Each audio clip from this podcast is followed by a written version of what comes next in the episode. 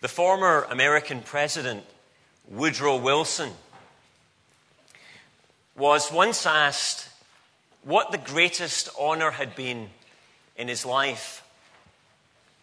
Without hesitation, he replied surprisingly, The greatest honor in my life, he said, was to be an elder in the Presbyterian Church.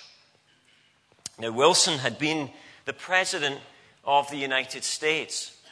He had been the most powerful man in all the world. And yet he said that he considered the task, the role of being an elder, as the most significant role that he had in his life. In his first letter to Timothy, a letter about building a healthy church, the Apostle Paul affirms that high view of eldership. While the world will misunderstand it, while some within the church may at times disregard it, Paul believed that eldership is and always should be regarded as a noble task. That's what he called it a noble task. And it is because the task is noble that the kinds of men who are called to do the task must be noble men, as we will see in Paul's writing. So, would you turn with me uh, this evening to 1 Timothy, this letter that we've been studying, 1 Timothy and chapter 3 tonight. It's one of the few places in the New Testament where specifically we focus on elders and also deacons. We'll come to deacons next week, but we're going to make a start with eldership. Paul has, of course, just dealt in chapter 2 with some in the church who were usurping authority. And now it's no accident. In chapter 3, Paul begins to set the proper lines of authority in the church in terms of elders and deacons. So, what does Paul have to say about the men who would be elders? 1 Timothy chapter 3, verse 1. Here is a trustworthy saying. Whenever Paul says that, he's going to say something important. Here's a trustworthy saying If anyone sets his heart on being an overseer, he desires a noble task.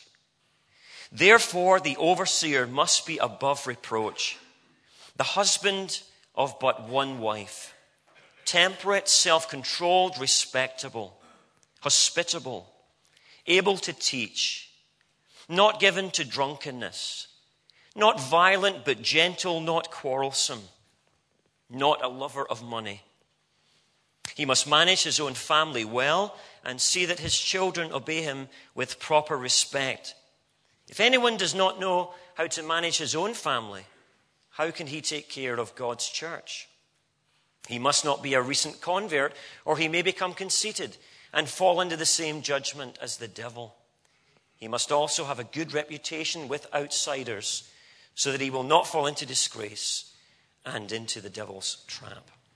Amen.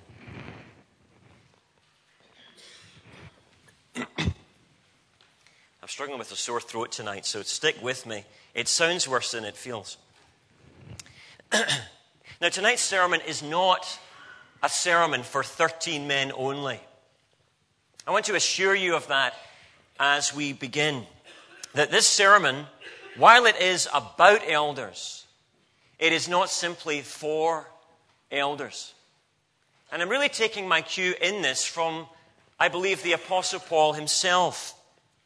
Because when Paul was writing this letter of 1 Timothy to his protege, this young pastor, Timothy, it wasn't that Paul wanted Timothy to restrict this teaching simply to elders. It's not as if he says at the beginning of this third chapter, Now, Timothy, sit the elders down and give the elders this teaching about eldership. Instead, rather like the rest of the letter, Paul's assumption is that he will pass this teaching on to Timothy, who will in turn disseminate it to the whole church. And if we think about it, this is, of course, uh, very apt that this would be the case regarding eldership. It is the whole church, of course, who ultimately keep the eldership accountable. We will come to this in later weeks. In chapter 5, Paul speaks of some members of the church bringing a charge against an elder. The whole church ultimately keeps the elders accountable, even though the elders lead the church forward. And therefore, the whole church must understand the standards and the qualifications for eldership.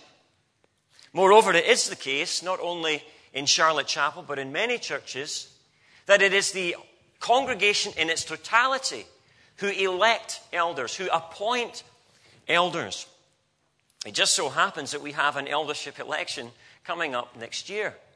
Wouldn't it be good for us all to understand what the qualifications are for eldership?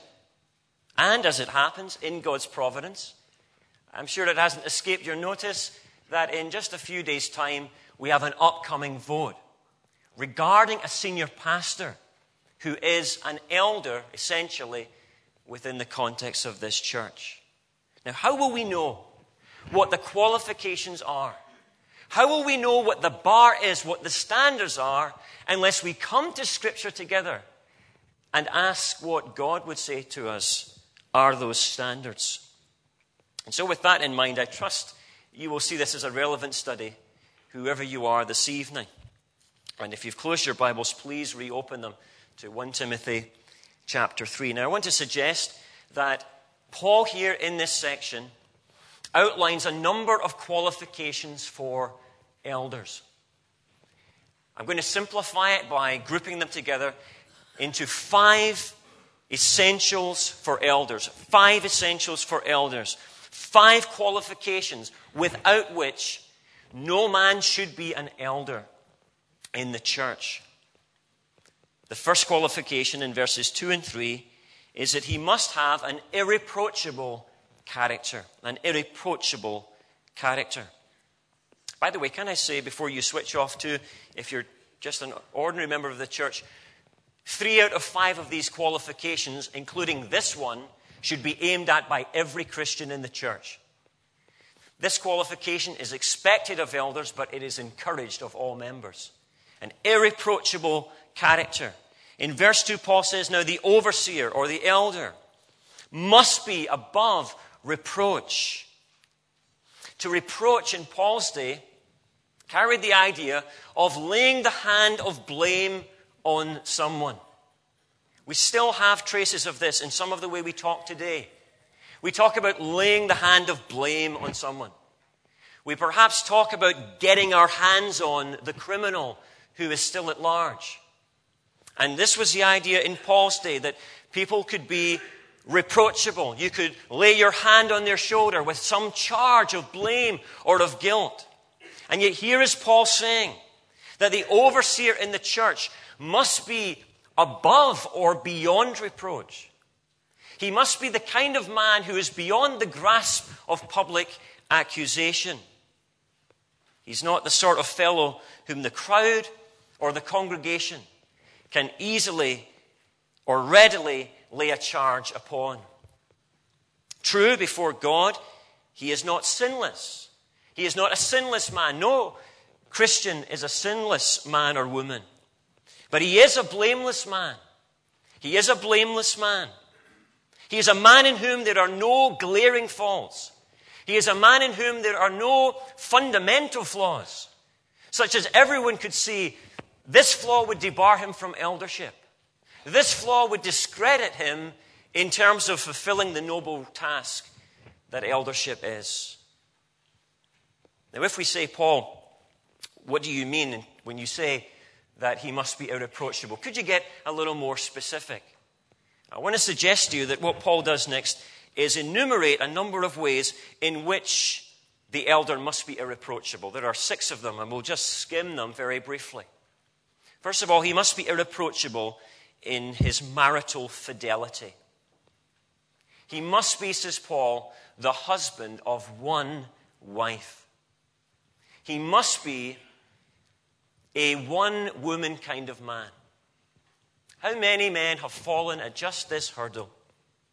An elder should be a man whose eyes do not wander, whose tongue does not flirt, whose heart is undivided and devoted wholly to his wife. He should be irreproachable in the sight of everyone in terms of his relations with the opposite sex.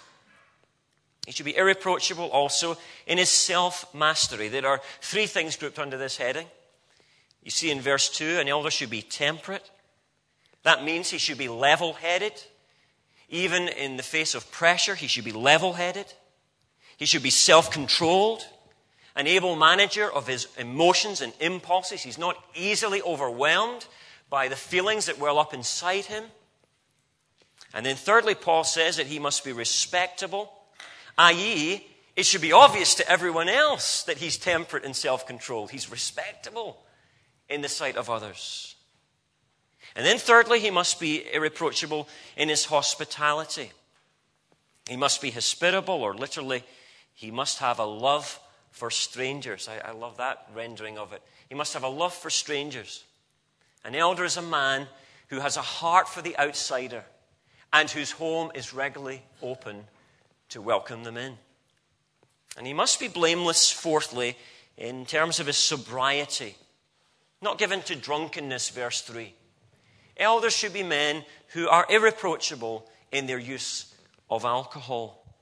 And then they must be blameless in their gentleness. An elder should be not violent, but gentle, verse 3, not quarrelsome. An elder is not a man who strikes out. That's what it means to be violent here. He's not a man who strikes out. He's a man in whose presence you always feel safe. An elder is a man who is respected, but he is never feared. He is a man who instructs you, but he does not seek to intimidate you. He may disagree with you, but he is never disagreeable. Someone has quaintly put it like this gentleness is the elder's approved style. And then, last but not least, Paul adds that an elder should be irreproachable in his stewardship. Not that he cannot be a possessor of money, he certainly will be a giver of money and an example of that. But an elder must not be a lover of money. And so, in all these ways, Paul says an elder's character must be irreproachable. Nobody in the congregation, nobody out with the church should be able to point at any one of these six things and say, there is a significant problem here. There's a significant issue in this man's character in terms of these basic lines of integrity. You know, the tragedy was, and I think this is why Paul majors on character here. The tragedy was that in Ephesus, there had been men in the leadership who could be blamed in some of these areas.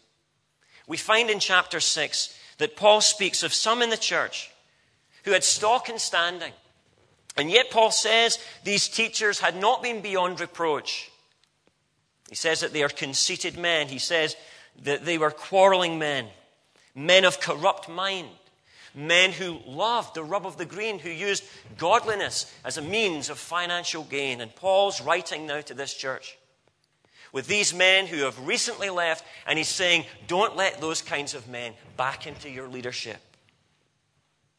Eldership is a character profession. Eldership is a character profession, first and foremost. Can I say to those of you who are elders, and indeed anyone who is a leader within the context of the church, that who you are is more important than what you do? You can do certain things in the church badly, and no one's going to get hurt too much. It may be incompetent the way you do your job, but that's all it will be. But if your character is flawed, then everything is lost, everything is discredited. Members, can I submit to you? that as you consider elders, their character should be the first thing you consider. More than their abilities, more than their leadership skills, more than all the things that we often look at from a human perspective. Last year, I had the privilege of visiting a church in the United States. And for the weekend, we had a behind the scenes look at the church. It might not seem very exciting to you, but the first thing we did was sit in on an elders' meeting. And at that elders' meeting, there was a man there who was being considered for eldership. The elders were vetting the man. They were going to hopefully propose him to the congregation for their vote. And I'll never forget, at the end of the meeting, this man sort of interacted throughout the process. It all went well with him being there. But they turned to him and they started asking him a series of very uncomfortable questions. For example, they asked him, Can you tell us? Tell us about your hospitality over the last three months. Who have you invited into your home? We couldn't believe that they asked him that. They also asked him something, I can't remember the exact wording, but something like this Do you have issues with lust? Lusting after other women? Or are you wholly devoted to your wife? Do you have significant issues with that? And as we were thinking who gave him the right, it suddenly dawned on us Paul did. Paul did, right here in 1 Timothy 3. Irreproachable character must be established. Now, a second elder essential is not only that a man have irreproachable character, but secondly, that he be an able teacher.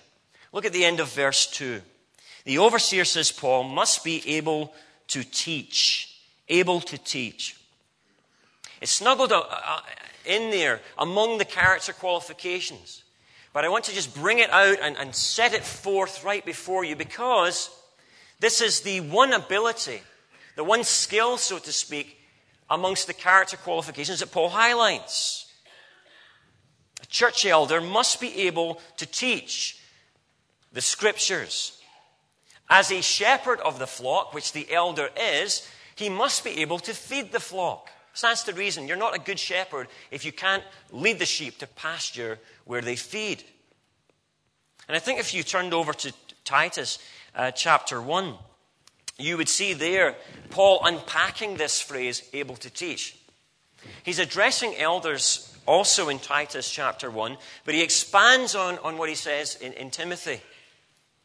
And he says this is what able to teach means. He must, Titus 1 9, he must hold firmly to the trustworthy message as it has been taught, so that he can encourage others by sound doctrine and refute those who oppose it. There are within that two essential aspects of teaching, according to Paul. On the one hand, an elder must be able to encourage people with sound doctrine. Now, that presupposes that an elder needs to know doctrine, doesn't it? He needs to know doctrine. He needs, it's not just the Peter Graingers that need to know doctrine, it's every elder needs to know doctrine. But he not only needs to know doctrine, he has to understand what is sound doctrine. What is sound, what is wholesome, what is biblical. And he must not only know what is biblical doctrine, but he must understand how he can apply that doctrine to pastoral situations. So if there is a marriage situation and there's a, a breakdown between a, in a couple's relationship.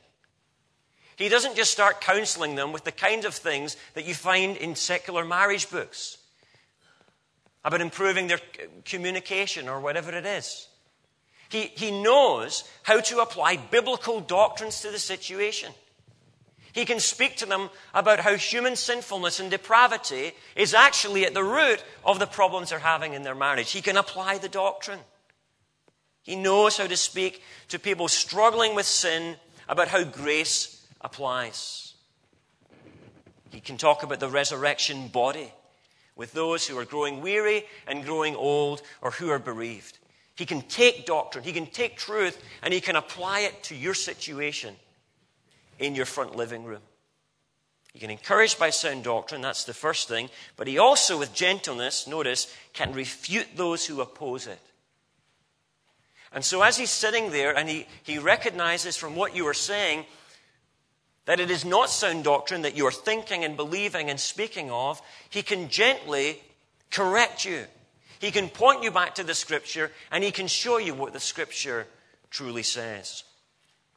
Every elder should be able to do that. Now, I don't think this is to say, therefore, that every elder must teach publicly within the church. If that were the case, Paul would have added something here, wouldn't he? He would have added something. He would have said that an elder must be able to teach publicly. or an elder must be able to teach to large groups. But Paul doesn't say that. He, all he says is elders must be able to teach, whether in pulpit or in private, whether in the hall here or in your home, he is able to get the Bible open and talk to you from it. He, he can bring a word in season. Mark Dever summarizes The elder should be known by others in the congregation as a man to whom people can go in order to have the scriptures explained to them. I think that's what Paul is saying. So he's an able teacher, he has an irreproachable character. And then, thirdly, and the bar continues to be quite high, thirdly, he must be an accomplished home manager. This is the third essential. He must, says Paul in verse 4, manage his own family well. You could translate this manage his own household. And in that sense, this has a, a, broader remit than we might otherwise think if he was simply saying manage his family. He's not just talking about his relationship with his wife and his two children here. The household back in, in these days uh, involved more than just the close nuclear family. It would involve very often slaves, so the, this man would have workers, employees within his house, whom he would have to manage and whom he would have to govern. Moreover, the family business was very often run from the home. The whole family were involved in the trade. And so here is this man managing the business within the context of the home. So when Paul speaks of running the household well, he's talking about this whole range of responsibilities, including the finances, including the business, as well as the family situation. But then Paul uh, focuses in on one very important test of the man's ability to manage his household, namely his parenting skills, how he manages the children. Sometimes I feel in my own experience, you can sort of manage everything else except the children. That's the hard bit. And Paul says that he must see that his children obey him with proper respect. And the elder must be a man who is able to care for and to command his own children. The reason, says Paul, is obvious because if anyone doesn't know how to manage his own family well, how can he take care of God's church if a man is incapable of marshalling his own little troop? How is he going to marshal a much larger family in the situation of the church? John Stott puts it this way The pastor is called to leadership in two families, his and God's, and the former, the home, is to be the training ground for the latter. And so, if a man has a family, of course, he may not, he may be a single man, or he may be married without children at a particular point, but if he has a family, we must take that into consideration as we consider him for eldership. We can think of some bad examples of this in the Old Testament, unfortunately. You remember Eli the priest? Eli the servant of God. And the sad fact was that while Eli was down there at the temple every day, while he was fulfilling all his duties in and around the temple, while everyone was very impressed with his public duties, his boys were out of control. You remember that? He had two sons. And 1 Samuel 3, verse 13, says that one of the reasons these sons were so immoral, so greedy, was that Eli had failed to restrain them. He couldn't control his children. Eli may have been a priest, but he could never have been an elder in the church. Failure at home means disqualification from eldership. I, I, once heard of a man, actually, who stepped down from eldership because in his home situation, at a particular juncture, he recognized things were getting out of hand. And he felt that it simply would not be right for him to continue managing God's household while his own household was in chaos and confusion. So, an elder must be an accomplished home manager. He must be an able teacher. He must have an irreproachable character. Fourthly, Paul says in verse 6, he must be an experienced believer. He must be an experienced believer. Now, I am putting here in the positive what Paul actually puts in the negative. I'm being a little cheeky here. Three times in this passage, you maybe notice this, Paul says positively that an elder must be this, must be that, must be the next thing. But on one occasion, Paul says that an elder must not be something. He must not be something. Verse 6 He must not be a recent convert. He must not be, if I can paraphrase, an immature Christian. If we're to flip it on his head, he is saying that an elder must be an experienced believer, not a novice, not a beginner, someone who has walked with Jesus for some significant time, someone who is significantly mature in their faith, so that their appointment to eldership will not go to their heads. That, says Paul, is the danger of too quickly elevating a young convert. It is pride. He may become conceited, Paul says in verse 6, and fall under the same judgment of, as the devil. You remember what happened to the devil, don't you? That when he was elevated in his status, it, it went to his head. And in his case, pride came before a fall. And Paul says that same danger could be in line for a young convert if you quickly usher them up the ladder into the perilous heights of eldership. Don't elevate a young Christian upward, says Paul, until they have had time to grow downward in humility. That's very sane advice, isn't it? Advice that needs to be especially heeded in situations where there's a bit of a leadership vacuum in a church. When the nearest young, promising, gifted, yet recently saved young man is quickly grabbed by the collar and propelled into leadership. Paul says, don't do it. There could be catastrophic consequences. Now, is this to say, does Paul mean, therefore, that younger men are always barred from eldership. Some of you may be wondering that. And I think here we need to be balanced and we need to not go beyond what Scripture is saying. On the one hand, it is true that the word elder was often used of the overseer. In the New Testament, overseer and elder are speaking of the same office, but they're emphasizing different things. And certainly the term elder when it is being used, probably part of the connotation of that originally was that the elders tended to be older men. Elders tended to be elderly and probably more mature because of that. At the same time, it seems to me to be adding to what Scripture says to suggest that a man must necessarily be in his 50s, 60s, or, or even 70s to be considered to be an elder. Seems to me that what Paul is stressing is not that a man should, shouldn't be recently born in his 20s or 30s, but that he should not be recently born again. That's Paul's point. You see, in this sense, you can get some strange anomalies, can't you? Over here, you have a man in his 60s. He has extensive life experience. He would probably bring much in terms of his skills to the office of an elder but he's completely inappropriate. Why is he inappropriate?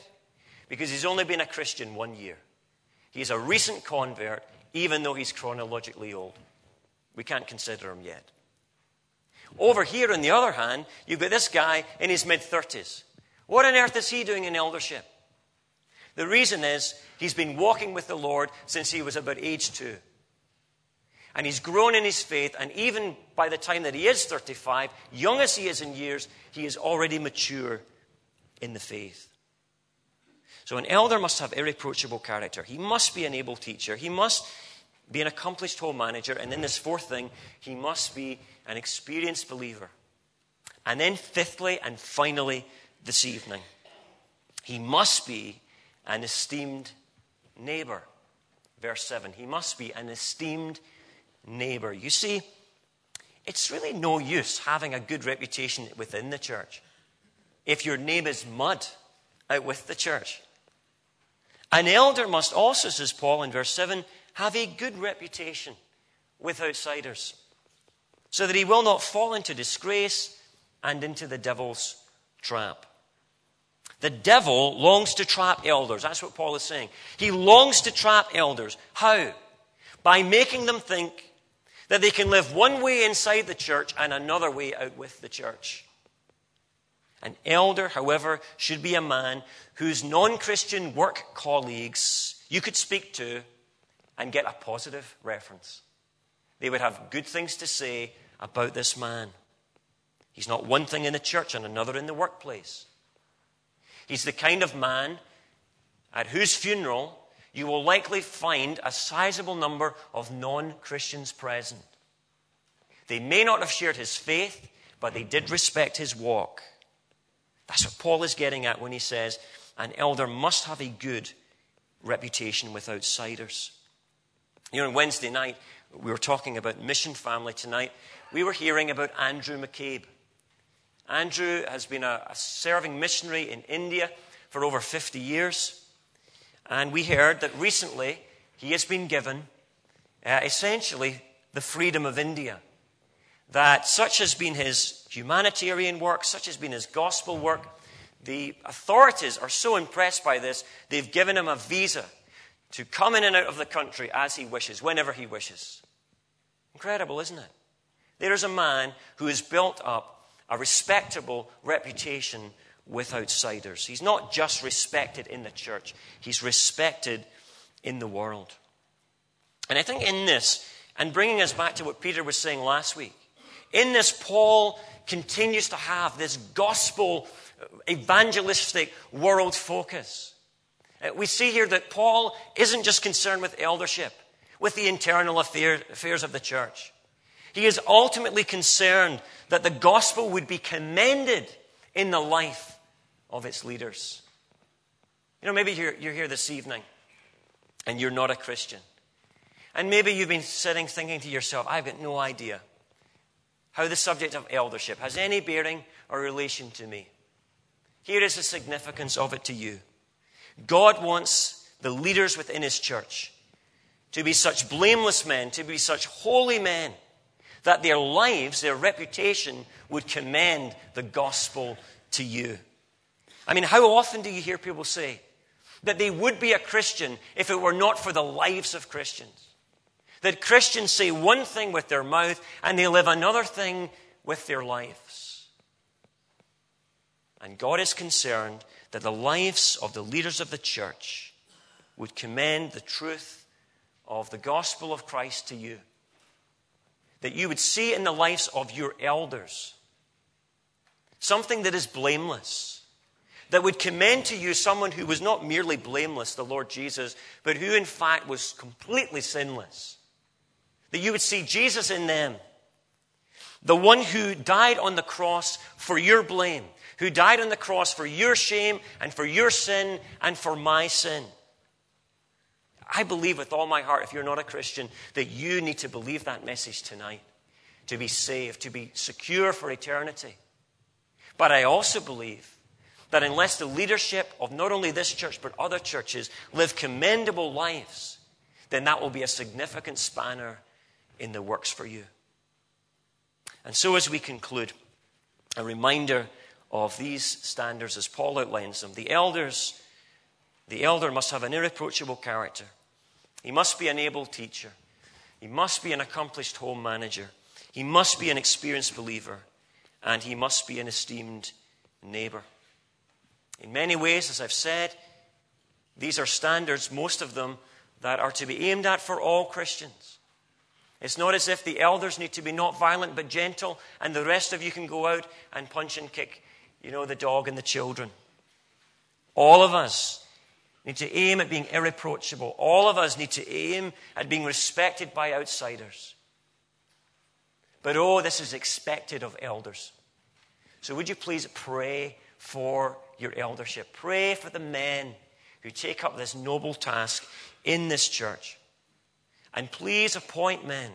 Appoint men who fit these criteria, not other preferences that you may have, but these criteria.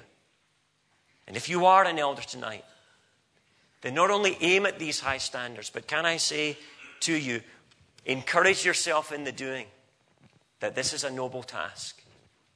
Woodrow Wilson believed it was better than being the President of the United States. This is a worthy, a noble task. Be worthy of it if you would be an elder. Let us pray.